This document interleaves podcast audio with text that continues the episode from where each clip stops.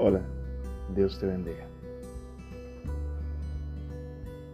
Realmente es muy importante tener clara la mente, saber cómo haces las cosas, pensar detalladamente cómo debes de llevar la vida.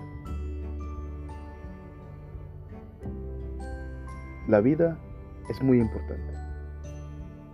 La vida es un solo regalo. Es un regalo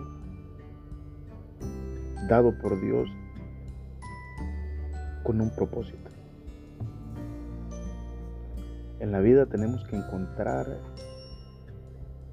ese camino que nos lleva a engrandecerla.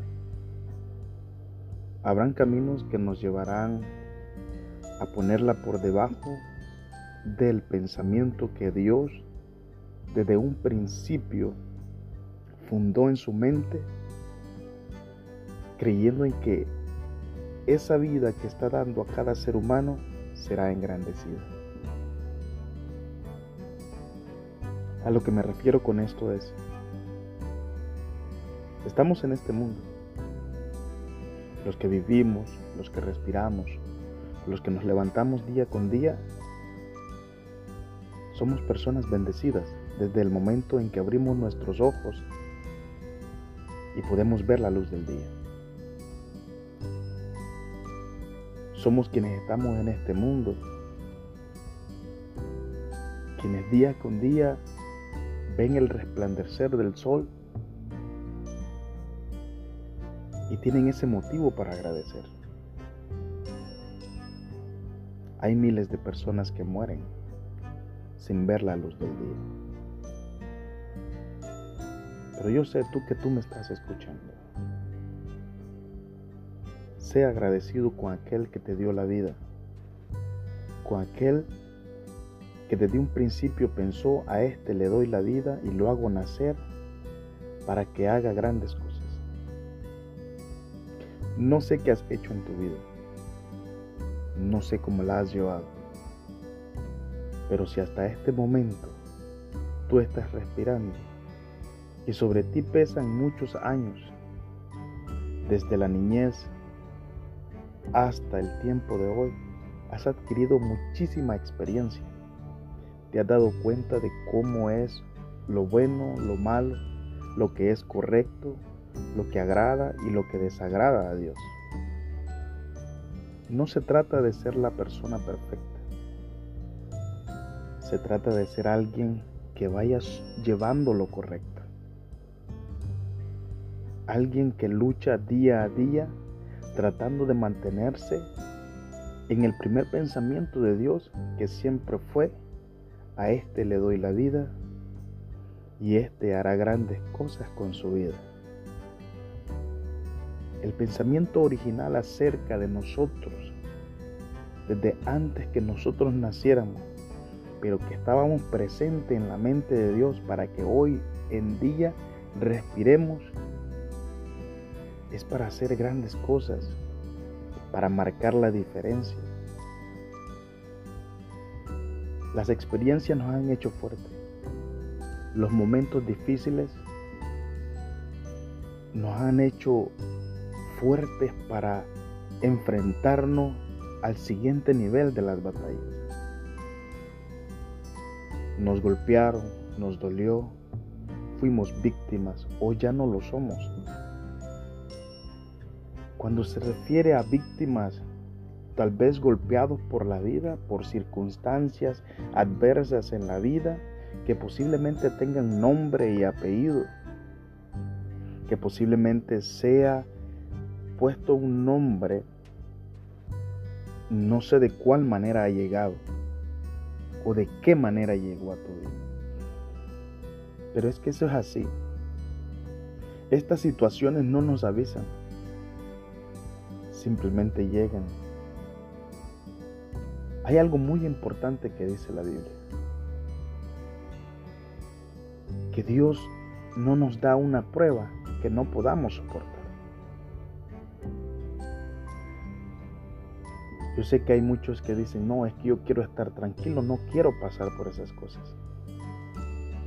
Pero te diré algo tan importante, que si tú no pasas el proceso de la prueba, que si tú no pasas el conflicto, que si tú no pasas todo problema de diferente nombre e índole que le puedas poner,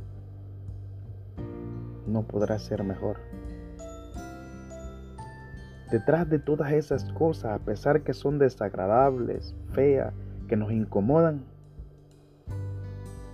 hay grandes cosas que podemos obtener cuando cambiamos nuestra mentalidad a una persona que posiblemente haya sido una víctima por las circunstancias de muchas cosas, pero se dio cuenta que dejó de ser víctima después del momento que sucedieron las cosas. Una vez dijo cierto, día alguien, dijo alguien de esta manera, de lo malo lo bueno. Yo me quedé pensando, de lo malo lo bueno. Me pongo a, a pensar acerca de los personajes en la escritura.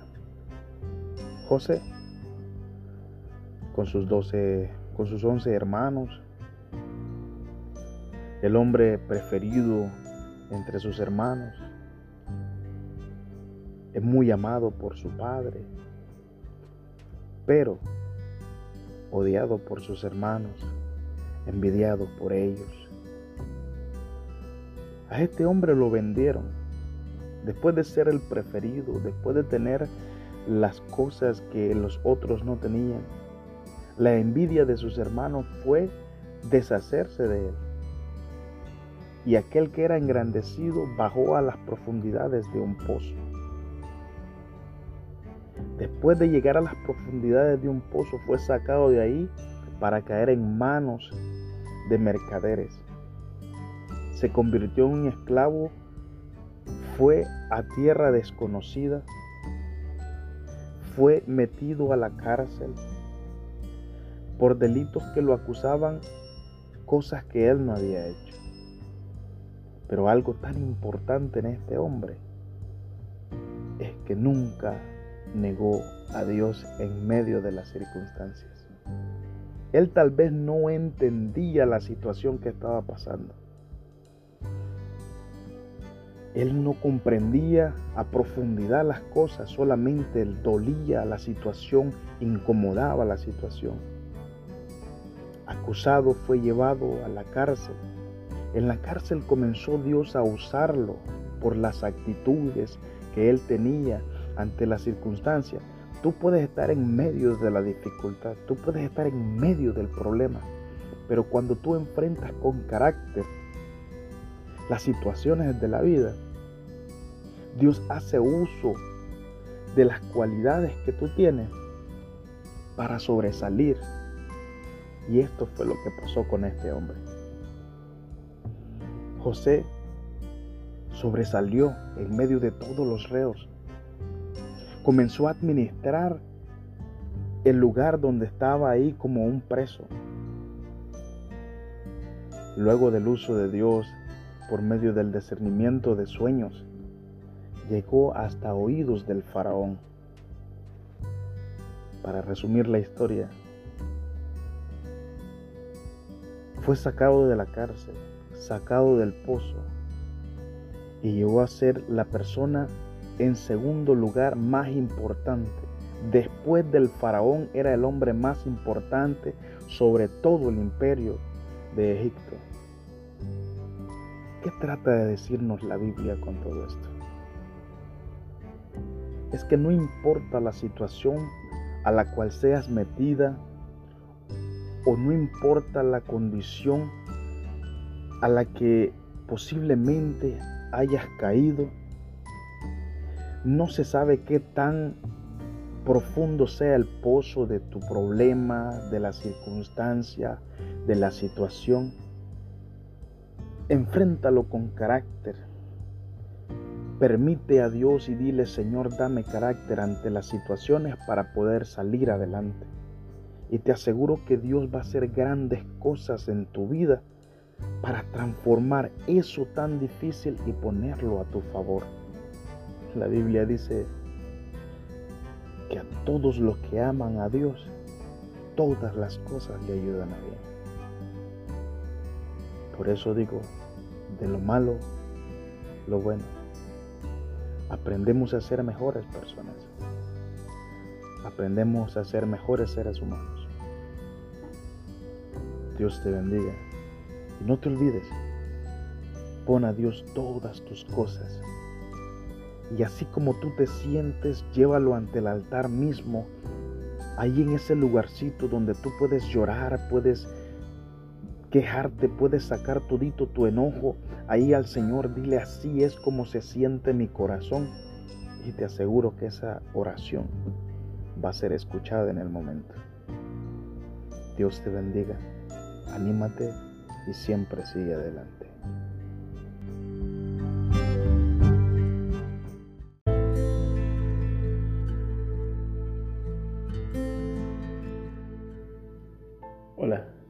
Dios te bendiga.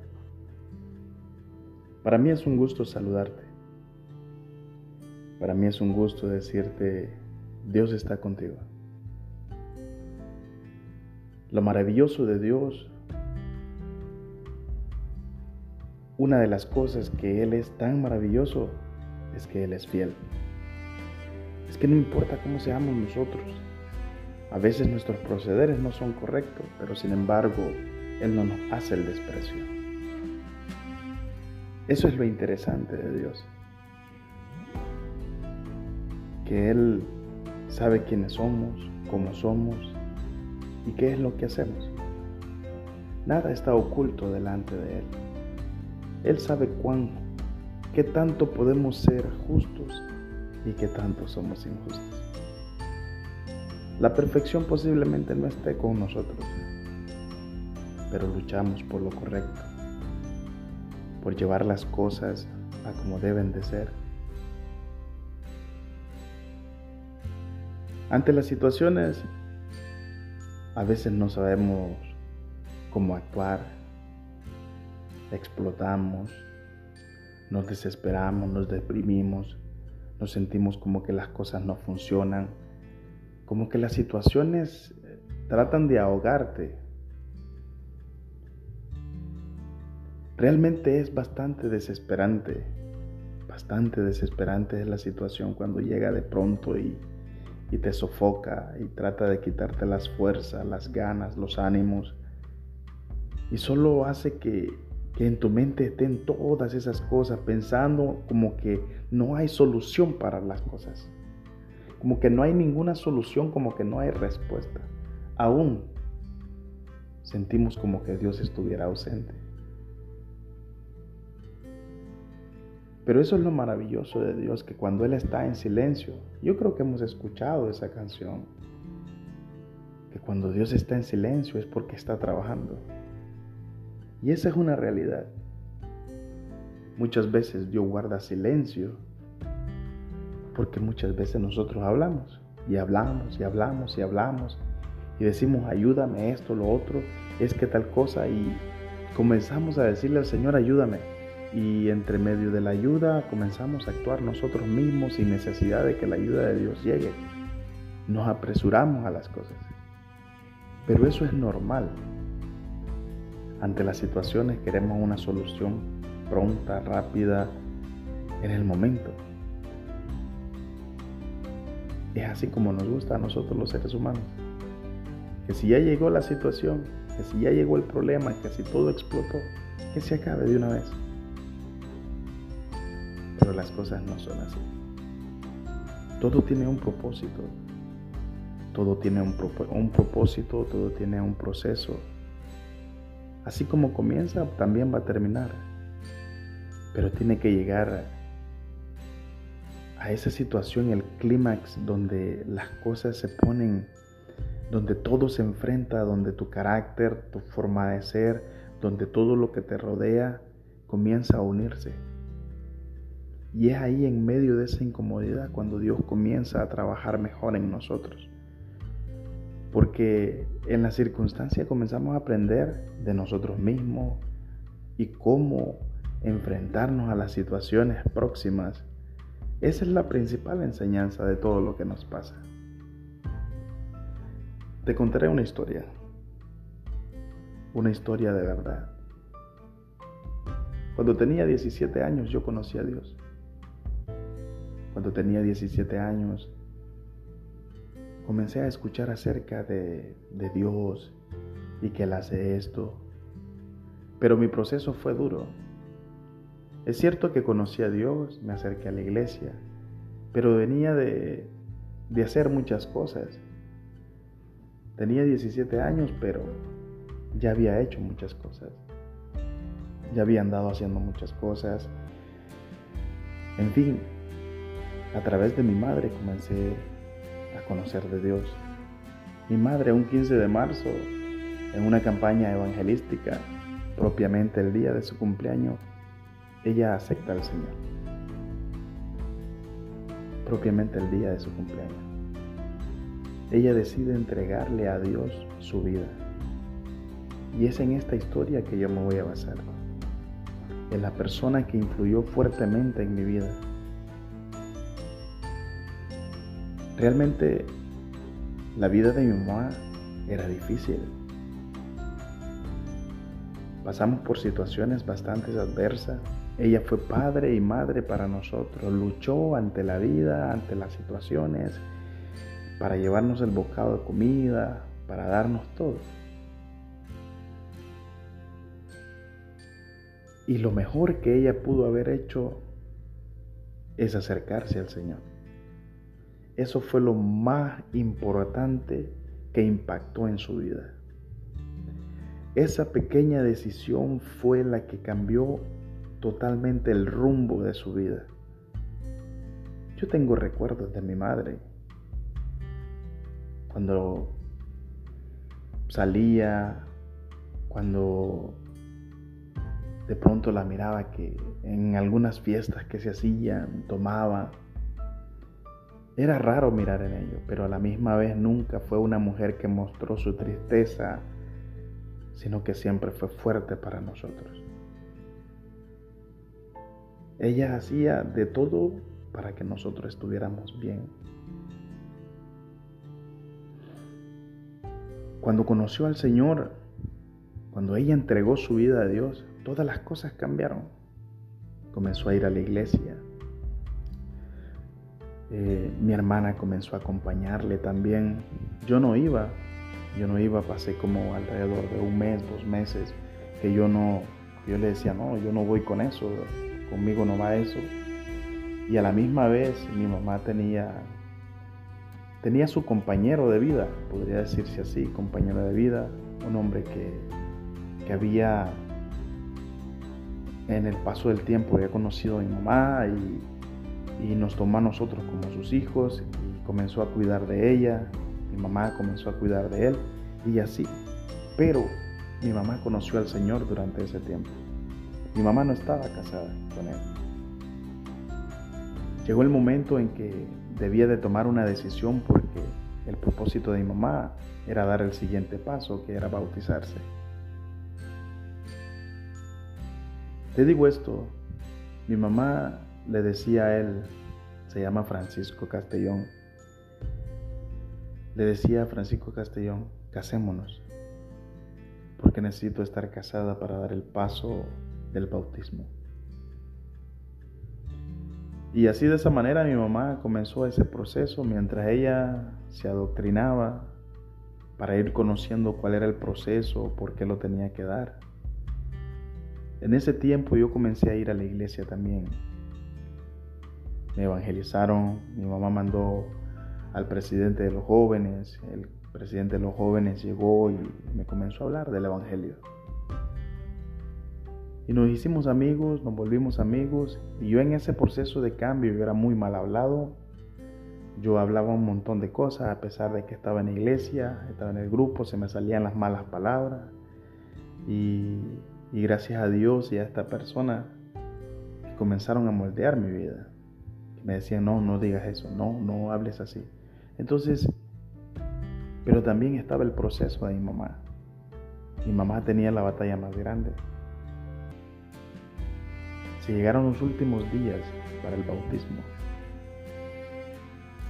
Ya estaba todo listo. La última semana, mi mamá le dice a él que se casaran, pero él no se podía casar con mi mamá. Él no podía, él no quería. Entonces mi mamá tomó la decisión en decirle, ¿sabes qué? Yo a ti te quiero, pero a Dios yo lo amo. Quiero llevar a mi vida con Dios de lo más bien, quiero luchar mi vida en Dios bien, no quiero estar pecando, no quiero tener nada de eso. Y esa fue la decisión de mi mamá. Me acuerdo que Francisco Castellón salió enojadísimo con mi mamá, con el pastor, dijo que al pastor lo iba a golpear porque le había metido cosas en la cabeza y que el día que lo encontrara lo iba a golpear. Yo, a la misma vez que mi mamá, nos bautizamos ese mismo día los dos. Conocimos al Señor, comenzamos a meternos en el Señor, pero antes de irse, Francisco Castellón, él era el que sostenía la casa, yo estaba joven, no estaba trabajando, mi hermana menos, mi mamá, la única ayuda que recibía era de él. Y él le dijo antes de irse, a mi mamá le dijo, ahí verás cómo le haces y cómo sobrevives. Dile a tu Dios que te dé lo que tú necesitas. La decisión de mi madre fue dejar al hombre que quería, al hombre que era el sostén de la casa. Mi mamá le dijo, si hasta el momento Dios me ha ayudado con todo lo que yo he tenido, con todo lo que yo he pasado, yo creo que Él no me va a desamparar. Porque la Biblia dice que no hay justo desamparado ni su descendencia que mendigue pan. Tú eres libre de irte yo escojo a Dios. Tú sabes. Y él se fue. Al día siguiente nosotros no teníamos, porque en ese tiempo nosotros vivíamos al día. Pero curiosamente, al día siguiente llegó a la casa, él y así todos los días comenzó a dejarle dinero a mi mamá para que cocinara, para que hiciera. Pero él no vivía en la casa. Y así de esa manera, así de esa manera Dios comenzó a suplir las necesidades dentro del hogar. A la misma vez que mi mamá servía al Señor, él no estaba en la casa, él ya no vivía en la casa, él ya no tenía las cosas en la casa, él se había ido totalmente. Pero dijo, yo no te voy a desamparar, yo te voy a dar la ayuda. El mismo que había dicho que ahí verás qué es lo que hace tu Dios, ese mismo fue el instrumento que Dios utilizó para que el alimento no faltara en la casa. Al cabo de unos tres meses se hace una festividad. Estábamos regalando, era un ambiente bastante alegre y veo llegar a Francisco Castellón Veo llegar a la iglesia y dije yo, ay, este hombre ya. Yo pensé que iba a cumplir lo que había dicho, de golpear al pastor. El asunto es que, curiosamente, me pregunta, Víctor, ¿qué está pasando? Era primera vez que él llegaba al templo. Y en ese tiempo me dice, ¿qué, estás, qué, qué está pasando? Yo estaba como ujier en la iglesia. O le digo, estamos haciendo una festividad, dándole un reconocimiento a los pastores. Tenemos un invitado. Me dice, ese pastor que está ahí es invitado. Yo lo conozco. Dice, ese es ah, Eduardo. Entonces, o le digo, sí, sí, el pastor Eduardo. Oh, me dice, ¿de verdad? Dice, no sabía que... Yo he platicado con él, dice, pero no sabía que era amigo de acá. Dice, ok, dice, voy a ir a comprar un, ya regreso. Se fue y dije yo, no, no va a regresar. Como al término de una media hora, él regresó. Estábamos dando los presentes, estábamos dando los regalos.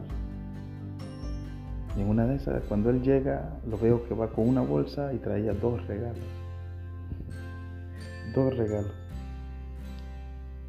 Había un culto poderoso, que el derramamiento del Espíritu Santo de, la, de lo más bello. Cuando la hermana que estaba dirigiendo dijo, ¿alguien más tiene algún presente? Y pasó él y dijo, yo, yo tengo un presente. Todos lo conocían, todos sabían en la iglesia que él lo que él había dicho. Todos sabían que él era la persona que Marta Muñoz, mi madre, había dejado por el Señor. Todos sabían. Y cuando él se acercó a, darle el regalo al pastor, al que según iba a golpear, le dio el regalo al pastor y le dio el regalo al otro pastor que era amigo de él. En ese momento dijo el pastor Eduardo, qué cosa más linda sería que, dice, es bonito este regalo, pero el regalo más grande que tú me darías sería que tú te entregaras de una vez por todas al Señor. Esa noche él dijo, ¿y por qué no he de hacerlo? Esa noche él aceptó al Señor. Comenzó a adoctrinarse. Y él dijo, yo aquí vengo por mi familia. Él se bautizó, primero se hizo miembro de la iglesia, se bautizó y se casó con mi madre. Dios utiliza muchas vías para contestar a las situaciones que nosotros pasamos. Mi madre decidió aceptar al Señor, tomarlo en su vida y decir, primero es Dios ante todas las cosas. Y así fue. Dios llevó consigo todas, todas las cosas de la casa, de mi madre, de todos nosotros mi mamá se casó con él. El hombre comenzó a servir de una manera extraordinaria al Señor, comenzó a ser usado por el Señor, un hombre de evangelismo, un hombre lleno del Espíritu Santo. La familia era referencia, siempre teníamos que estar. Y así de esa manera Dios fue haciendo en nuestra familia ese lugarcito sencillo, pero listo solamente para Él. Y es que la Biblia dice, deposita a Dios todas tus cargas y Él va a hacer. Buscad primeramente el reino de Dios y su justicia y lo demás va a ser añadido. Y es que la Biblia no se equivoca, las palabras mismas son del Señor Jesús. Él dijo, venid a mí todos los que están cargados y trabajados, que yo los haré descansar. Y así de esa manera como Dios trabaja. Es así de esa manera como Dios hace todas las cosas.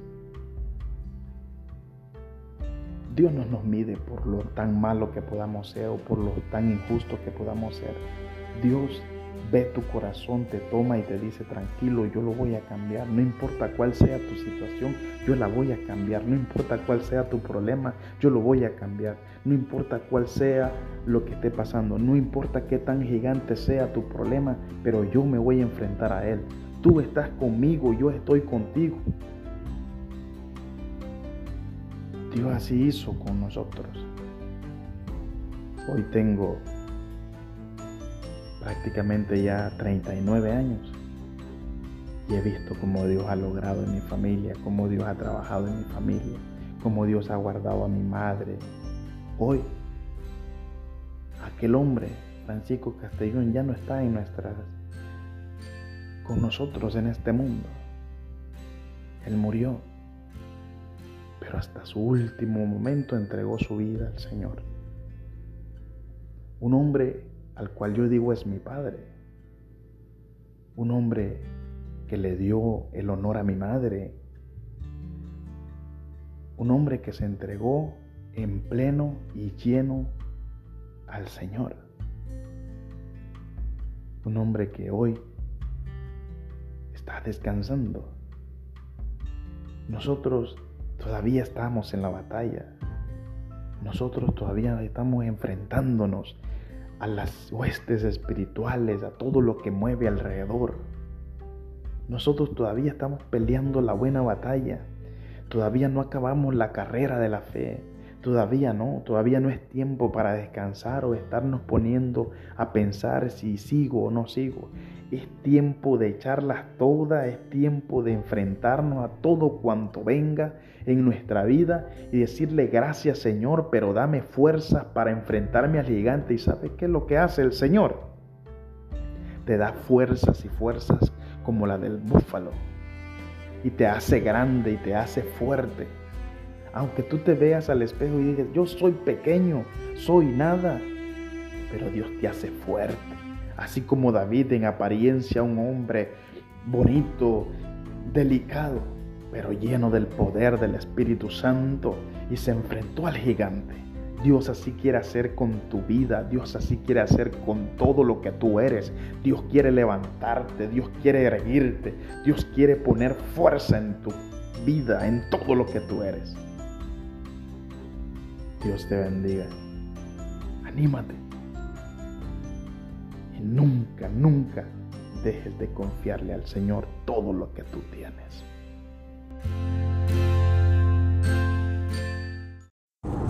Hola, Dios te bendiga. Para mí es un gusto saludarte. Bendito sea el Señor que nos permite la gran oportunidad para, para encontrar esos momentos, para adorarle, para glorificarle, para exaltarlo hay momentos en que tenemos ganas de llorar, hay momentos que tenemos ganas de solamente pensar y, quedarnos un momento ahí pensando en las cosas que están aconteciendo, las cosas que duelen. Pero hay momentos donde queremos simplemente estar en silencio y escuchar cómo Dios hace latir nuestro corazón y sentirnos vivos. Porque a pesar de las dificultades, a pesar de los problemas, a pesar de todas las circunstancias, Dios nos hace ver que estamos vivos. Que su gracia está con nosotros, que su bendición no se, no se apartará de nosotros. Que estamos vivos ante la situación y que obtendremos la victoria que no perdemos todavía su misericordia, pues dado el caso es que son nuevas cada mañana. Es algo sorprendente. Pensar, meditar. La escritura dice que para que te vaya bien, para que tengas prosperidad, para que todas las cosas vayan bien, medita en la palabra día y noche. Meditar en la palabra no es simplemente leerlo, sino prácticamente leer la escritura y comenzar a pensar en esa frase que te dice la escritura, pues la escritura es palabra viva de Dios. Es esa palabra escrita que puedes ver y puedes leerla. Es esa palabra que te llega al corazón. Eso es lo que nos enseña la escritura.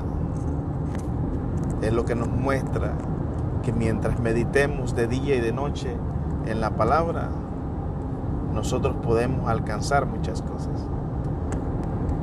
Es algo interesante que, nos, que la Biblia nos enseña. Es algo sorprendente en que nos demos cuenta que cuando leemos y meditamos en la palabra del Señor, podemos obtener grandes cosas. En este momento quiero hacer algo distinto. Tal vez sean los momentos más alegres que tengas, o tal vez sean los momentos más difíciles que tenga, o tal vez sean sentimientos cruzados. Ah, ¿Cómo me refiero a eso? Eso significa que pueden ser las dos cosas. Realmente el gozo del Señor es nuestra fortaleza. Me pongo a meditar en las cosas cuando comencé en el Evangelio, cuando comencé a, servirle al Señor. Desde casi menos de 18 años comencé a servirle al Señor. Y en ese tiempo crecimos eh, escuchando himnos, eh, leyendo, ayunando, y todo eso lo reportábamos, eh, los ayunos, los capítulos leídos, y todo eso, eso puso o hizo un fundamento en mí para ser una persona más fuerte. De modo que cuando yo me siento un tanto como así deprimido, recurro a las bases que me fueron enseñadas y vuelvo a recuperarme. Y es que cuando Dios ha hecho grandes cosas en tu vida, la misma cosa, la misma historia que, que tuviste, el encuentro que tuviste con nuestro Señor y de la manera como Él conquistó tu vida o cómo la transformó, eso es lo mejor que nosotros podamos tener. Hay un himno que a mí me gusta mucho. No me acuerdo muy bien a totalidad de él, pero era un gozo escuchar a las hermanas, a las señoras odorcas, que así es como se le conoce en la iglesia, cuando cantaban ese himno. Y el himno dice así. Dime, Señor, qué precio tiene el hombre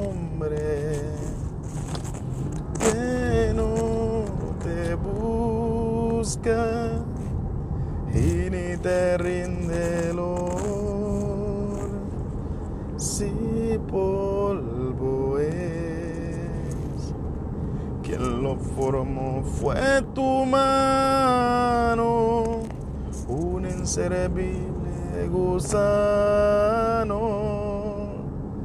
que nada vale sin.